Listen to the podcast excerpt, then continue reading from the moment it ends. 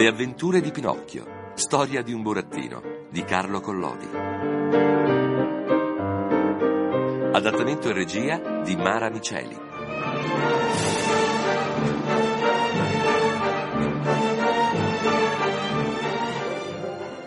Finalmente Pinocchio cessa ad essere un burattino e diventa un ragazzo.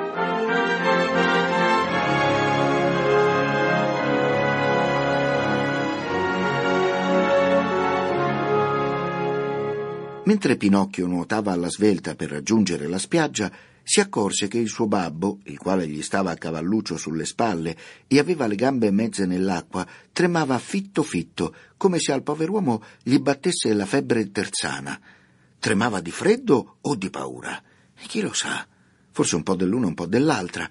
Ma Pinocchio credendo che quel tremito fosse di paura, gli disse per confortarlo. Coraggio, babbo. Fra pochi minuti arriveremo a terra e saremo salvi. Ma dov'è questa spiaggia benedetta? Ma io vedo anche la spiaggia.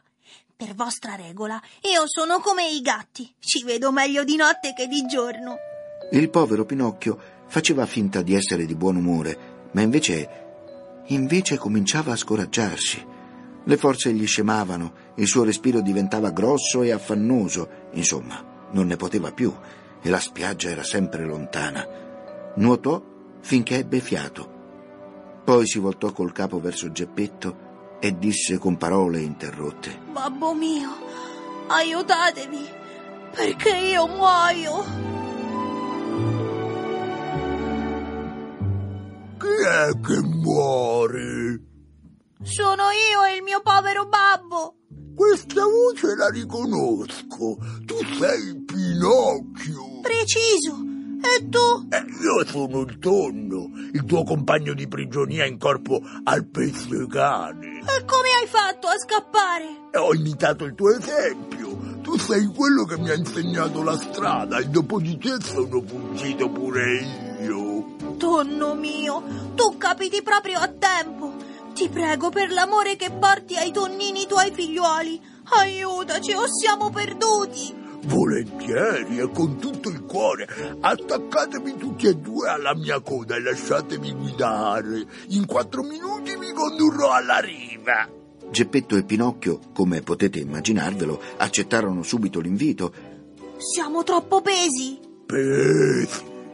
Neanche per ombra, mi pare di avere addosso due gusti di conchiglia rispose il tonno, il quale era di una corporatura così grossa e robusta da parere un vitello di due anni. Giunti alla riva, Pinocchio saltò a terra il primo per aiutare il suo babbo a fare altrettanto. Poi si voltò al tonno e con voce commossa gli disse Amico mio, tu hai salvato il mio babbo, dunque non ho parole per ringraziarti abbastanza.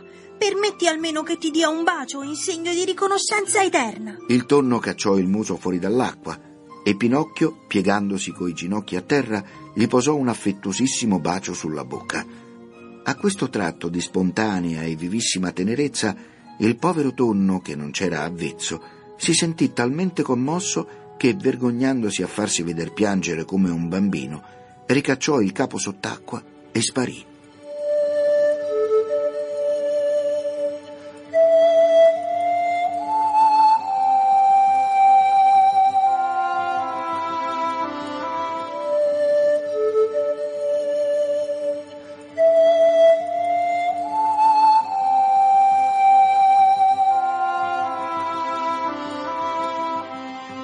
Intanto s'era fatto giorno.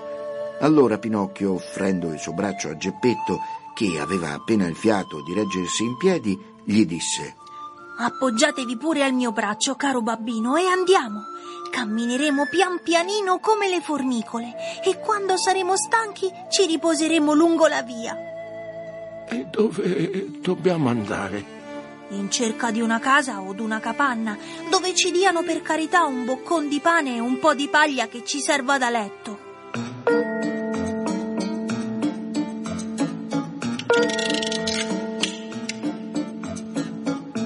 Non avevano ancora fatti cento passi che videro seduti sul ciglione della strada due brutti ceffi, i quali stavano lì in atto di chiedere l'elemosina.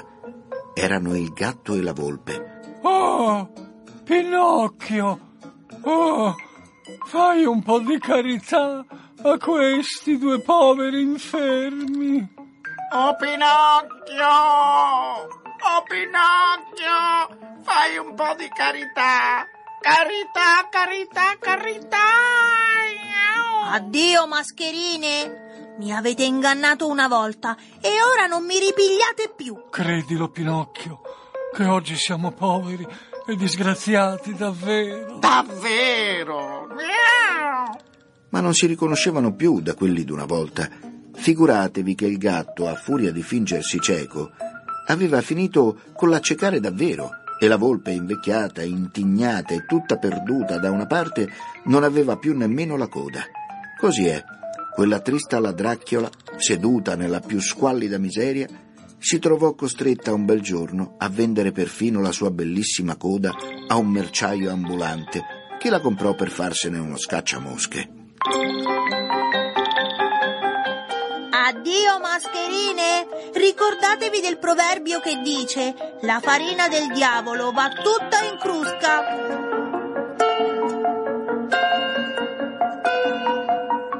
Pinocchio e Geppetto seguitarono tranquillamente per la loro strada, finché, fatti altri cento passi, videro in fondo a una viottola in mezzo ai campi una bella capanna tutta di paglia e col tetto coperto d'embrici e di mattoni. Quella capanna deve essere abitata da qualcuno. Andiamo là e bussiamo. Difatti andarono e bussarono alla porta. Siamo un povero babbo e un povero figliuolo senza pane e senza tetto. Quando ebbe pianto ben bene, si rasciugò gli occhi e, preparato un buon lettino di paglia, vi distese sopra il vecchio Geppetto. Dove potrei trovare un bicchiere di latte per il mio povero babbo? Un bicchiere di latte costa un soldo. disse Giangio. Non ho nemmeno un centesimo. Mole, burattino mio. Se tu non hai nemmeno un centesimo, io non ho nemmeno un dito di latte. Pazienza. disse Pinocchio e fece l'atto di andarsene. Aspetta un po'. Fra te e me ci possiamo accomodare. Vuoi adattarti a girare il bindolo? Che cos'è il bindolo? E quell'ordigno di legno che serve a tirar su l'acqua dalla cisterna per annaffiare gli ortaggi. Mi proverò. Dunque, tirami su cento secchie d'acqua e io ti regalerò in compenso un bicchiere di latte. Sta bene. Giangio condusse il burattino nell'orto e gli insegnò la maniera di girare il bindolo. Pinocchio si pose subito al lavoro, ma prima di aver tirato su le cento secchie d'acqua era tutto grondante di sudore dalla testa ai piedi. Una fatica a quel modo non l'aveva durata mai. Appena Pinocchio fu entrato nella stalla, vide un bel ciuchino disteso sulla paglia, rifinito dalla fame e dal troppo lavoro. Quando l'ebbe guardato fisso fisso, disse dentro di sé turbandosi. Eppure quel ciuchino lo conosco. Non mi è fisionomia nuova. Chi sei? So- sono Lu- Ci Io Lo E dopo richiuse gli occhi e spirò. Oh, povero lucignolo. Ti commuovi tanto per un asino che non ti costa nulla? Che cosa dovrei fare io che lo comprai a quattrini contanti? Vi dirò, era un mio amico, Tuo amico? un mio compagno di scuola. Come? Avevi dei somari per compagni di scuola? Figuriamoci i begli studi che devi aver fatto. Il burattino, sentendosi mortificato da quelle parole, non rispose, ma prese il suo bicchiere di latte quasi caldo e se ne tornò alla capanna. E da quel giorno in poi continuò più di cinque mesi a levarsi ogni mattina prima dell'alba per andare a girare il bindolo e guadagnare così quel bicchiere di latte che faceva tanto bene alla salute cagionosa del suo babbo. Nelle veglie poi della sera si esercitava a leggere e a scrivere. Aveva comprato nel vicino paese per pochi centesimi un grosso libro al quale mancavano il frontespizio e l'indice e con quello faceva la sua lettura. Quanto allo scrivere si serviva di un fuscello temperato a uso penna e non avendo né calamaio né inchiostro lo intingeva in una boccettina ripiena di sugo di more e di ciliegie. Fatto sta che con la sua buona volontà di ingegnarsi, di lavorare e di tirarsi avanti, non solo era riuscito a mantenere quasi agiatamente il suo genitore sempre malaticcio, ma per di più aveva potuto mettere da parte anche 40 soldi per comprarsi un vestitino nuovo.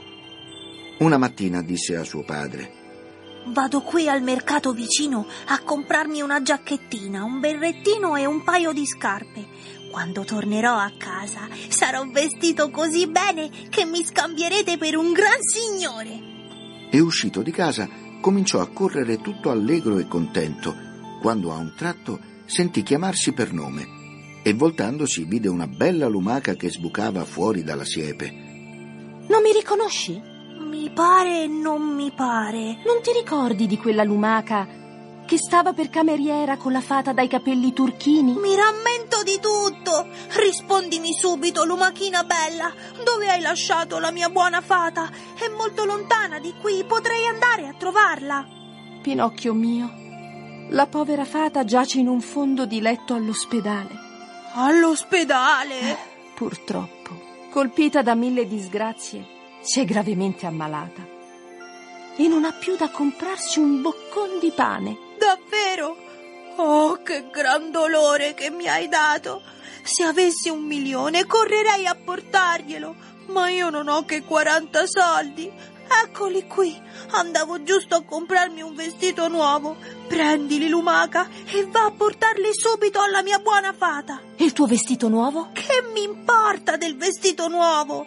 Va, lumaca, e spicciati. E fra due giorni ritorna qui, che spero di poterti dare qualche altro soldo. E ho, ho il vestito nuovo. Non m'è stato possibile di trovarne uno che mi tornasse bene. Pazienza, lo comprerò un'altra volta. Quella sera, Pinocchio, invece di vegliare fino alle dieci, vegliò fino alla mezzanotte sonata. Poi andò a letto e si addormentò, e nel dormire gli parve di vedere in sogno la fata, tutta bella e sorridente, la quale, dopo avergli dato un bacio, gli disse così. Bravo, Pinocchio. In grazia del tuo buon cuore, io ti perdono tutte le monellerie che hai fatto fino ad oggi. I ragazzi che assistono amorosamente i propri genitori nelle loro miserie e nelle loro infermità meritano sempre gran lode e grande affetto, anche se non possono essere citati come modelli d'ubbidienza e di buona condotta. Metti giudizio per l'avvenire e sarai felice. Saltando giù dal letto, trovò preparato un bel vestiario nuovo, un berretto nuovo e un paio di stivaletti di pelle che gli tornavano una vera pittura. Appena si fu vestito, gli venne fatto naturalmente di mettere le mani nelle tasche e tirò fuori un piccolo portamonete d'avorio sul quale erano scritte queste parole. La fata dai capelli turchini restituisce al suo caro Pinocchio i 40 soldi e lo ringrazia tanto del suo buon cuore. Aperto il portafoglio, invece dei 40 soldi di rame, vi luccicavano 40 zecchini d'oro, tutti nuovi di zecca. Dopo andò a guardarsi allo specchio e gli parve d'essere un altro.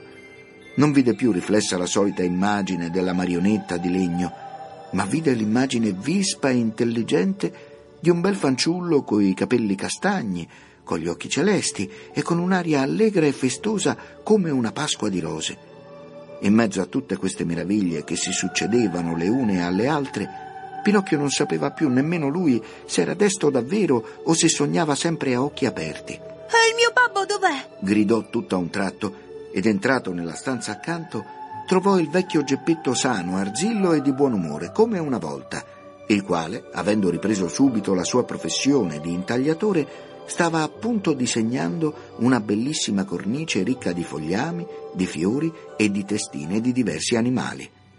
Levatemi una curiosità, babbino. Ma come si spiega tutto questo cambiamento improvviso? Eh, questo improvviso cambiamento in casa nostra è tutto merito tuo.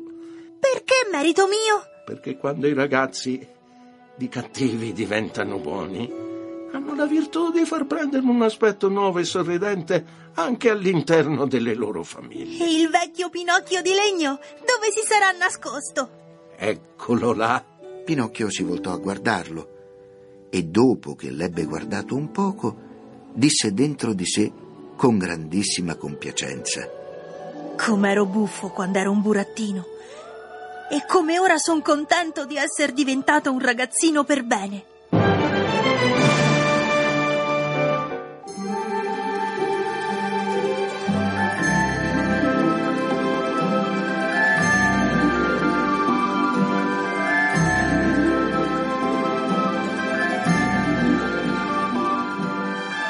Le avventure di Pinocchio, storia di un burattino, di Carlo Collodi.